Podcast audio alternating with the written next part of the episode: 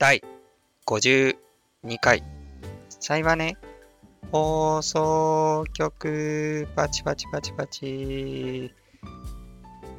えーこのラジオは、自分が最近感じたことをボイスメモ代わりに記録していくという趣旨の声日記です。第52回のトピックスは2つですね。え1つ目、小坂さんリマスター化の話。2つ目、春のパン祭りの話。以上、2つでお送りしていこうと思います。はい。えーっとですね。で、最近の、まあ、近況から入ろうかなと思うんですけど、そうですね。最近は、なんといっても、まあ、最近はとか、2月ですね。2021年2月は、なんといってもノベルゲー作りを毎日やっていたっていう感じですね。で、ちょっとこれね、反省があるんですけど、僕、前回のラジオの編集がちょっとひどすぎて自分で聞き返して思ったんですけど、ものすごい雑な編集をしてしまったなとちょっと反省してまして、あのそれもノベルゲー制作の話に関わってくるんですけど、僕今新しいノベルゲーを、この後話す小坂さんリマスター化とは違う別の新しいノベルゲー2作目を作っているんですけど、それがすごい楽しくて、もうそれしか見えてないような感じになってるんですね、今。で、それは良くないなと僕も思ってて、もっとなんか、ちゃんと日常生活というか、普段やってる、例えばちょっとゲームやったりとか、そういうなんか、散歩したりとか、そういう息抜きとかもちゃんとやりつつ、ノベルゲーの制作も同時に並行して、なんかゆっくりやっていきたいなっていうふうに、目標があるんですね。目標があるっていうか、今後も作っていきたいので、僕はと思今のところは思っているので、なんか今後詰めすぎるのは長続きしないなと思って、ゆっくりやりたいんですよ。ゆっくりやれるようになりたいんですね。なりたいんですけど、ちょっとまだその境地にまで達してなくて、もうノベルゲーに没頭するぞみたいな感じになっちゃってて、それで、その時にラジオを撮ったんですけど、その、早くノベルゲー作りの作業したいから、ちょっとラジオ編集がすごいおろそかになってて、あのーこのラジオって、結構僕が流暢に喋っているように、もしかしたら聞こえるかもしれないんですけど、全然そんなことはなくて、結構間とかあるんですね。喋ってる間の無音の間とかがあって、そういうのは全部僕が編集で切ってるんですよ。噛んだりしたら言い直してそっちを使ったりとか、そういう編集で聞きやすいように聞きやすいようにっていう風なことをしてるんですね。で、まあ、その間を切るっていう作業は本当に一個ずつ手作業でやってるんですけど、実はなんか自動でできる機能があって、あの、編集ソフトに。1秒間以上間があるときは0.5秒全部一括で切りますよみたいな機能があるんですけど、それでやってたんですよね、前回のラジオは。それは結構あんまり、まあ、便利なんですけど、なかなかもうぶつ切りみたいになることも多くて、息継ぎしてないのにずっと喋ってるこの人みたいな聞こえ方をするしたりとか、言葉尻が切れてたりとかすることがあって、あんまり耳馴染みのいいものではないんですね。なんですけど、僕はちょっとノベルゲーのシナリオ執筆を早くしたいからっていう理由で その自動でパッて編集してパッて出すって、はい、おしまいって感じで、はい、ノベルゲー作ろうって感じで、結構おろそかにして、いや、今聞き直すと本当に聞きづらいものになっていたなと思って、ちょっと反省をしてます。なので、今回はね、ちゃんと丁寧に、あのー編集をしようかなと思ってて、まあなんか、本を詰めすぎないように、ノベルゲー作りに没頭するんじゃなくて、ちゃんと他のこともやりつつやっていきたいなっていう風な思いでやっていこうかなと思います。うん、昨日もちょっとちゃんと Apex を久々にやって楽しかったですし、まあ、多分先月までの僕だったら、いや、ちょっと Apex やる暇あったらゲーム作るわみたいな感じになってたんですけど、まあ、昨日久々に Apex やって、うん、あ、ローバー、ローバー使うの楽しいってなったんで、あ、この調子で 他のこともやりつつ、並行してちゃんと進めるようになれたらいいなって思ってます。って感じですかね。ああとそうですね。あの、書き出し小説大賞っていうのを、確か前回のラジオに、ラジオで出した、応募したっていうような話をしたんですけど、その結果が出まして、まあ、僕は全然入ってなかったですね。悲しいな結構、自信は別になかったんですけど、ワンチャンあるかもみたいな、こう、謎の自信がやっぱあるんですよね、僕。なんでしょう。やっぱ全能感が抜けきれてないのかな。あんまり挫折を人生で経験してないので、僕って。それはまあ、なんか別に僕が優れてるから挫折してないわけじゃなくて、挫折するようなことを僕は今まで避けてきたからしてないってだけで、まあ、ただの逃げなんですけど、そういうことがあって、結構なんか謎の自信っていうのが僕の奥底のにまだ消えずに残ってて、ワンチャン受賞、受賞っていうか、選ばれるんじゃないかみたいなところもあったんですけど、まあ選ばれず、現実は非常ということで、でもやっぱ悔しくて、もう一回出したんですよね。今月の分。それはまだ結果出てないんですけど、まあ、選ばれたら嬉しいなって思います。今回選ばれなかったらもう諦めようかなって思ってます。そんな感じですかね、近況は。じゃあ、えっ、と、トピックスの方に入っていこうかなって思います。一つ目ですね。小坂さん、リマスター化の話。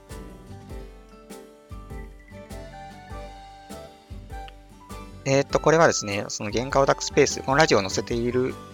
このラジオを載せている限界オタクスペースっていうホームページにも、まあ、掲載してるんですけど、僕が3年ぐらい前かなに作ったノベルゲームがあって、フリーの。それが、絵がかなりラフの状態でリリースしていたものなので、それを、まあ、清書するっていう形で、リマスタリングしたものを作って、それが完成したので、まあ、リリースしたんですよ。ちょっとそれの話をさせていただこうかなと思って、そういえば、あの、というのも、あの、そもそも3年前にリマスター前のリリースした時も、小坂さんの話って僕、ラジオでしてないんですよね。うん、当時は、あの、芭蕉さんと2人でこのラジオをやってて、結構、そっちの企画を進めていて、僕のパーソナルな話っていうのはあんましてなかった時期だったので、ラジオで。うん、それで小坂さんの話はしてなかったんですけど、まあ、改めてこういう機会ですし、ちょっとこの小坂さんを作るきっかけみたいな話をまあ、ブログとかではしてたんですけど、ラジオではしなかったので、ちょっと今一度してみようかなって思います。で、まあ、シナリオの内容とかはちょっとネタバレになるので話さないんです話さないので、まあ、さっきも言ったようにきっかけとか、そういう制作の話をしようかなと思って、そもそも作り始めたのは、あのね、えっとね、桐崎くんはっていうゲームが、ノベルゲームがあって、それをやったからなんですよね。その、幕末志士さんっていうまあ、ゲーム実況者の方がいらっしゃって、その方々が作ったノベルゲームで、えっ、とね、ニコニコのアマツールだったかな？まあ、ニコニコのページで無料でできるノベルゲームなんですけど、それをやって、むちゃくちゃ感動して、いや、俺もノベルゲーム作りてーってなったんですよね。単純なので。でも、翌日には作り始めていて、翌日には作ってないから、ちょっとすいません、今のは持ったかもしれませんけど、まあ、それですごくモチベーションがもらって、いや、俺も作るわ、みたいな感じになったんですよ。で、じゃあどういうゲーム作ろうかなと思った時に、僕、昔から一つ悩みというか、思っていたことがあって、一昔前のネットスラングで、なんか俺の嫁っていう言葉があったんですよね。まあなんか、好きなアニメキャラとか、まあ今で言う推しみたいなキャラクターのことをもう俺の嫁って呼んでめでる感じの文化って言えばいいんですかね。が結構あって、まあ、司は俺の嫁とか鏡は俺の嫁とか、まあ そういう言葉が流行ったと思うんですけど、僕なんかその波に乗れてなくて、なんか俺の嫁っていうのがあんま見つからなかったんですよね、僕の中で。で、それが結構悩みで、っていうのも、好きなキャラとか、このキャラいいなとか、あ、タイプかもみたいな。タイプかもっていうのなんか言い方違和感あるけど、そういうのがいなかったんですよね。不思議と。いいんだけど、いや、でもここがもうちょっとみたいな。性格めちゃくちゃ好みだけど、俺は青髪が好きなんだよな、みたいな、なんかそういうのとか、なんか一つ惜しいみたいな、100点満点がいなかったんですよね。なので、もうこれは俺が自分で作るしかねえって思ったんですよ。俺の嫁を。俺が、俺による、俺のための俺の嫁を、自ら生み出すしかないと思って、なので、そのね、考えをもとにノベルゲーちょっと作ってみようと思ったんですよ。なので、まあ、ヒロインあるあるみたいなものにプラス加味して、僕の趣味思考を盛り込んだキャラクターをヒロインにしたノベルゲームを作ろうって言って。まあ、つまり、一言で言うと、これ俺が考えた最強のヒロインっていうコンセプトで作ったゲームなんですよね。っていう感じで、まあ、桐崎くんに感動して、ノベルゲーム作りたいって思ったのと、それまでずっと思っていた俺の嫁っていうものを一つ形にしてみようっていう二つの俺の利己的なこう目的、目的じゃない部分があり、利己的な部分があり、それを実現させるために生まれたノベルゲームが小坂さんなんですよね。で、この小坂さんっていう名前にも実は由来があってこれちょっと言っていいのかわかんないんですけど、ちょっと、とある漫画がありまして、ちょっと名前は伏せさせていただきますね。まあ、お弁当を通じて家族の絆を深めていくっていう 感じのとある漫画があるんですけど、それに、ね、小坂っていうキャラクターが出てくるんですよ、女性の。立ち位置的にはヒロイン。メインヒロインじゃないけど、サブヒロイン的な立ち位置のキャラクターがいて、原価オタクスペースの中で、その小坂ってキャラがすごくなんか人気で、てかまあ主に僕なんですけど、僕が結構その小坂さんが好きだったんですよね。すごくいいキャラで俺の好みだと思ってたんですよ。年上のお姉さんキャラで、優しい感じで面倒見がいいみたいな。で、それで僕は新刊の発売とかを楽しみに心待ちにしながら、その小坂さんの動向を追っていたんですけど、なんかとあるね、巻でね、ちょっと炎上しちゃうんですよ、小坂さんが。なんか主人公に思いを寄せていたはずなのに、主人公が小坂さんの方を向いた途端、ちょっと小坂さんが、いや、ちょっと、すいませんみたいな感じで主人公を振るシーンがあって、その後なんか一人で海外に行って、よし、断捨離完了って言ってこうね、自分の中でなんか一区切り打ってしまうみたいな主人公を置き去りにして気持ちを。で、ドイツに行ってしまって、まあ、2話か3話かぐらいにすぐに帰ってくるっていうね。で、帰ってきたかと思うと、主人公がま大学で働いてるんですけど、その主人公の教え子と付き合い始めるみたいな 感じの、すごい展開になってて、まあ、現実では結構ありそうな話ではあるんですけど、ちょっと僕はやっぱ漫画には夢、ロマンを求めてた部分があったので、その時は。そのちょっとなんか生々しい感じを見せつけられて、いやちょっと夢から覚めてしまったみたいなところがあって、僕の中で小坂さんの好感度がものすごく下がってしまったんですね。で、僕と同じ思いの人はやっぱり結構いたらしくて、すごく炎上まあ、プチ炎上ぐらいですかね。ちょっとレビューが荒れたりとかしてたっていう事態があったんですよ。で、それからというものを、僕の中で小坂っていう名字にすごくね、マイナスなイメージがね、ついてしまったんですよね。ちょっと全然関係ない現実の人でも、ちょっと小坂って名乗られると、あ小坂さんですかみたいな感じの 本当にね、風評被害も甚だしいんですけど、ちょっとマイナスイメージが僕の中についてしまって、いや、これはどうにかして払拭したいと。現実に悪影響を及ぼしていると思って、じゃあ、俺が今回作るこの最高のヒロイン、俺の嫁と呼ぶにふさわしい最高のヒロインの名前を小坂にすることによって、俺の中の小坂のイメージをこう、上書き保存しようと思ったんですね。いい意味で。いい印象に上書き保存してしまおうと思って、小坂さんっていうこうね、ヒロインの名前をつけたっていう経緯があります。で、まあ、そのままゲームタイトルも小坂さん丸っていうタイトルで、これは、その、もともと僕がゲームを作るきっかけになった桐崎くんは丸のオマージュというか、なんだ、リスペクトというか、を込めて、句点をね、名前と句点っていうね、漢字の組み合わせにして作ったっていう感じですね。で、まあ、そんな感じかな、話すことって。まあ、シナリオの内容は結構喋れないんで、ぜひともまあ、プレイしていただけたら嬉しいなって思います。1時間ぐらいかな、内容は。ビジュアルノベルって言えばいいんですかね、ああいうの。まあ、シナリオは分岐なしの一本道で、1時間ぐらいで終わって、ボイスもないんですけど、まあ、興味ある方はプレイしていただきますと嬉しいです。で、僕、リマスター化にあたって音楽を自分で作るっていう話を確かこの過去にラジオでしていたと思うんですけど、まあ、そのために作曲を始めたっていう経緯もあるんですけど、やっぱりね、その元の曲にのイメージに合わせてシナリオとかも書いているので、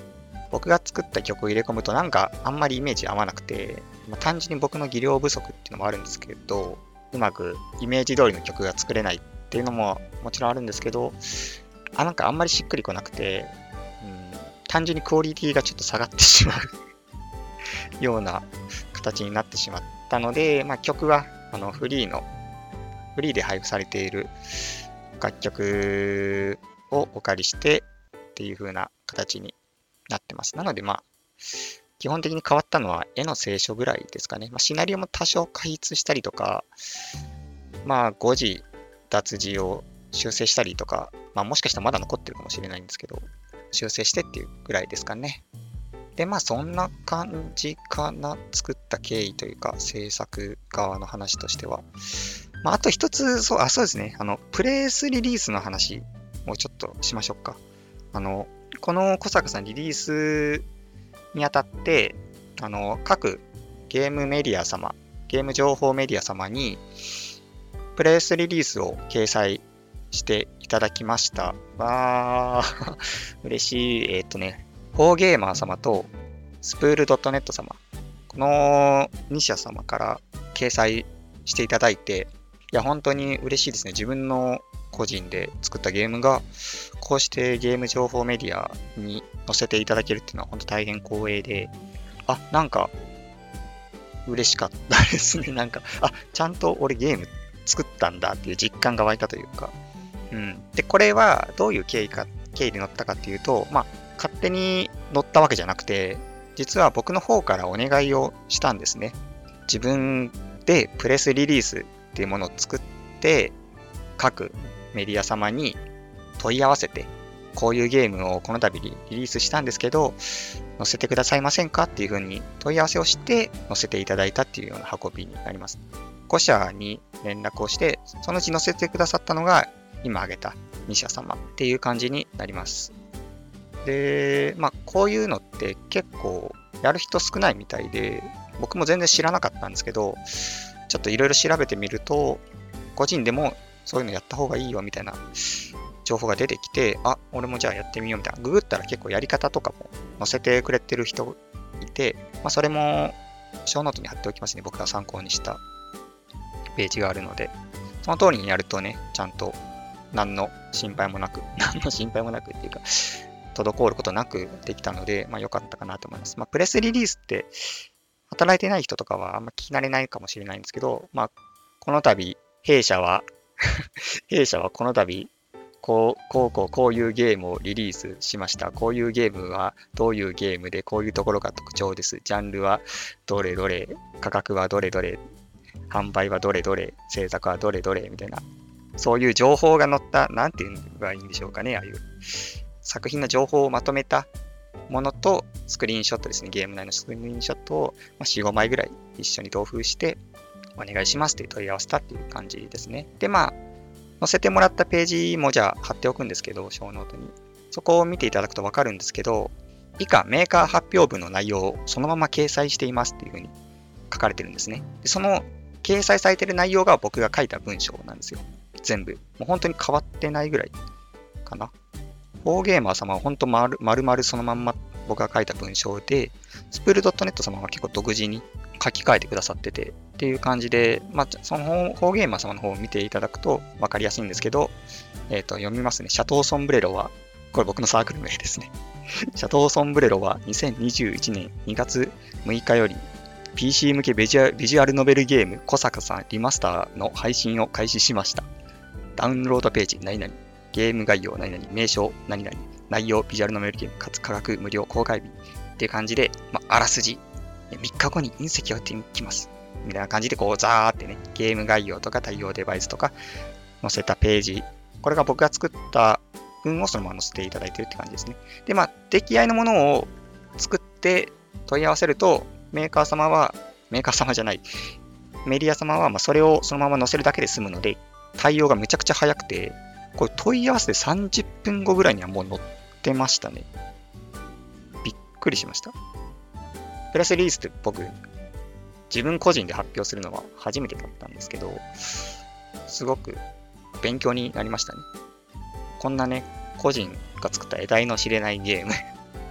ちゃんと載せてくれるんだっていう、すごく嬉しかったです。なので、まあ自作ゲーム作ろうと思ってる方とか、まあ作った方とか、プレスリリース作って問い合わせてみるのもいいかなって思います。おすすめですね。単純に嬉しいので、ぜひお試しくださいって感じです。はい。じゃあ、ま、小坂さんリマスター化の話は、このぐらいでいいかな。うん。じゃあ、次のトピックス2つ目いきますか。えー、っと、春のパン祭りの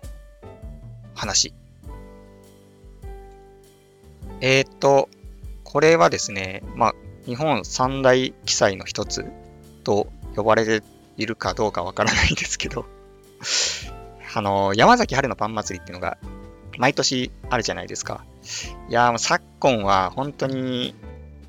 祭りが中止中止、縮小縮小って感じで、全然僕も祭り、全然どころか一つもっていないんですけど、やっぱそんな中、嬉しくも開催される祭りがやっぱあるんですよね。それが山崎春のパン祭りってことで、これはね、もう祭り不足の僕は、もう参加するしかないと思いまして、初参加ちょっとしようかなと思って、今年はパン祭りに。で、実はもう一個理由があって、参加したいと思った理由、祭り不足っていう理由ともう一つ理由があって、それが何かっていうと、このラジオでも過去に話しているデブエットの話。これがね、僕はなかなか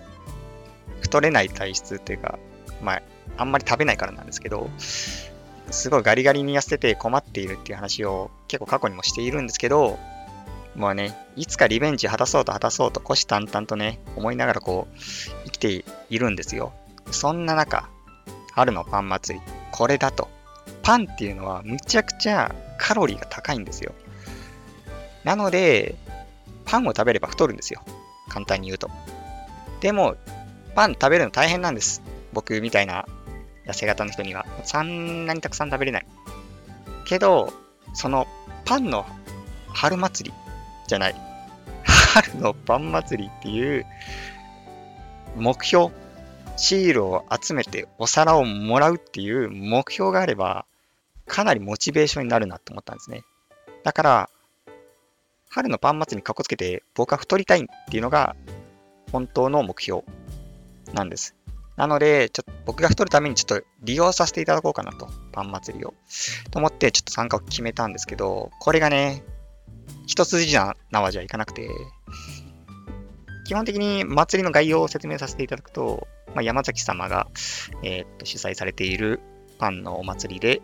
シール、山崎製品のパンにシールがついてるんですね。そのシールを集めるとお皿がもらえる っていうもうそれだけなんですけど、まあ、パン1つに対して大体1点のシールがついてるんですよ。で、それを28点集めると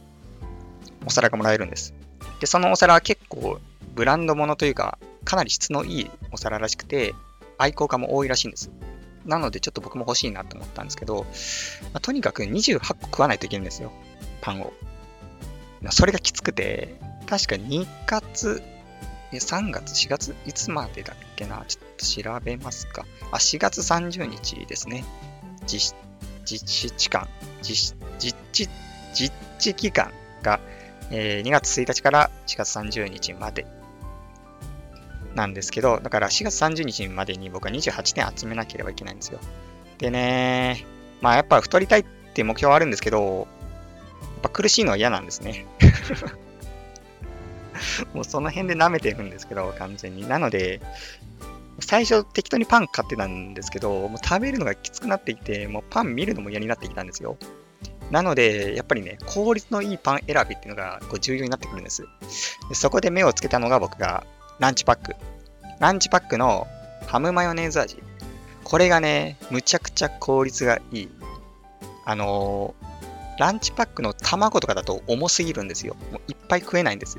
でもこっちはシールが目的なんで、シールが目的だし、太るのも目的なんで、いっぱい食わないといけないんですよ。なので、食べやすくてカロリーがそれなりにあるものっていう基準でパンを選ぶことになるんですけど、その中でベストだと思ったのが、ハムマヨネーズ。これは、すごく軽い、軽くてたくさん食べれるけど、ちゃんとパンとしてのカロリーも担保してくれるっていう優れもので、まあ、マヨネーズってこう重いと思うかもしれないんですけど、そのパンマヨネーズのマヨネーズは、サンドイッチでよく使われるようなマヨネーズで、ちょっとからしマヨネーズって言えばいいんですかね、ああいうの。名称がわからないんですけど、結構ね、しつこくないんですよ。なので、パクパク食える。僕、ランチパックって2個入りじゃないですか。その1個食うだけで僕お腹いっぱいになるんですけど、そのハムマヨネーズの場合はもう2個余裕でいけちゃう。なんなら2袋目開けちゃおっかなみたいなぐらいに 思えるぐらい軽いんですよ。なので僕これでね、どんどん僕はポイントを稼いでまして、今12ポイント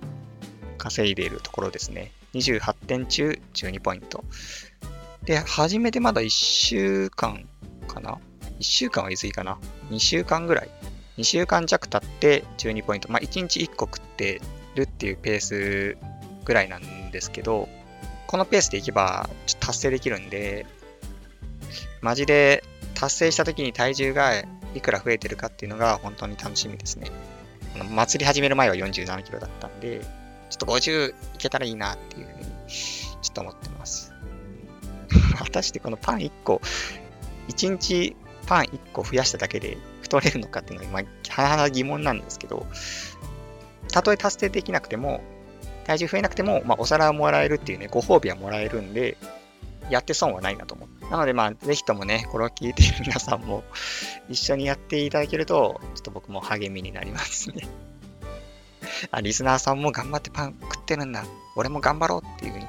気になれるので、ぜひとも参加しましょう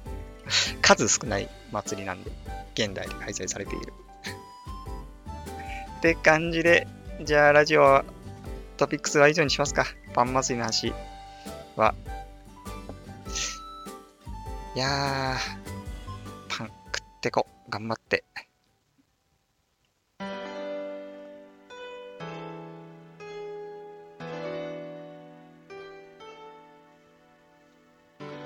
はい。エンディングです。第52回聞いてくださった方ありがとうございました。で、エンディングはそうですね。エンディング何喋るか全然考えてなかったな。あ、どうしよう。考えてなかったな。えー、最近そうですね。あの、あ、僕そういえばあの、洗濯をまあ、するんですけど、まあ、皆さんすると思いますけど、あの、洗濯をするんですね。で、あの、柔軟剤って入れると思うんですよ。まあ、入れない人もいるかもしれないですけど、僕、うちは洗剤と柔軟剤を入れて洗濯するんですけど、まあ、ちょっと最近なんか柔軟剤を入れるのを忘れてて、入れずに1ヶ月ぐらい洗ってたんですよ。で、それに今日、さっき気づいたんですけど、あの、全然変わってなくて、それに1ヶ月経ってようやく気づくぐらいのレベルだったなって思って、これ言ってること伝わってますかね？えっとね、だから柔軟剤使ってないことに僕気づかなかったんですよ。つまり洗濯物が全然硬いとかいう実感がなくて、柔軟剤って意味あんのっていうふうに、思ったっていう話なんですけど、皆さん柔軟剤使ってるんですかね？もしかして俺がなんか情弱で買わされてた柔軟剤をみたいな、企業の陰謀でみたいな、なんか、そういうあれなんですかね？これもしかして。陰謀でした？これ？本来はいらないのに、ちょっと売り上げを伸ばしたいから、ちょっとそういうの、柔軟剤っていうのを売り出してますよみたいなそういう、あれかな？導入化粧液的なビジネス？もしかしてこれ？なかなか化粧品売り上げ伸びないから新しいジャンルの作ってそれを売り出そうみたいなそういうあれなのかな？もしかして。ってちょっと一瞬思ったっていうね。そのぐらい本当に気づかなくて柔軟剤って効果あるんですかね？僕が使っている柔軟剤がヘボかっただけ説はあるんですけど、なんかこう、おすすめの柔軟剤とかあったら、ぜひとも知りたいですね。うん。いいやつを使えば、もう本当にふわふわのタオルになるみたいなことがもしかしたらあるかもしれないんで、うん。あんまり柔軟剤使っても毛が抜けるイメージしかなくて、僕うん。摩擦が増えて毛がよく抜けちゃうんですよね。うん、なんで、むしろマイナスなんじゃないかと思ってるぐらいなんで、まあ、ちょっとね、その辺もいろいろ試していくべきなのか、もう柔軟剤使わずに洗剤だけで洗っちゃおうかなってことにするのか、ちょっと迷っているっていう感じですね。エンディングはまあこんなもんでちょっとエンディングすいません。かん何話すか全然考えてなかった。しょうもない話。まあ、このラジオ全部しょうもない話なんで、今更なんで、そうですね。この辺で、ね、エンディングはさらっとした話で終わりますか。じゃあ、終わります。はい。良いお年を。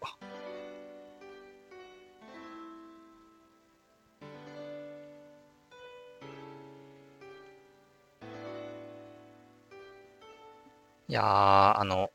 洗濯のお話なんですけど、続きなんですけど、部屋干しっていうのを僕やってみまして、あんまやったことなかったんですよ。まあ、結構女性の方って部屋干し多いと思うんですけど、まあ、僕そんな外に干しても気にならないんで、うん、普通に外に干すんですけど、まあなんか寒くて、てかなんかね、湿気？湿気がないじゃないですか、冬って。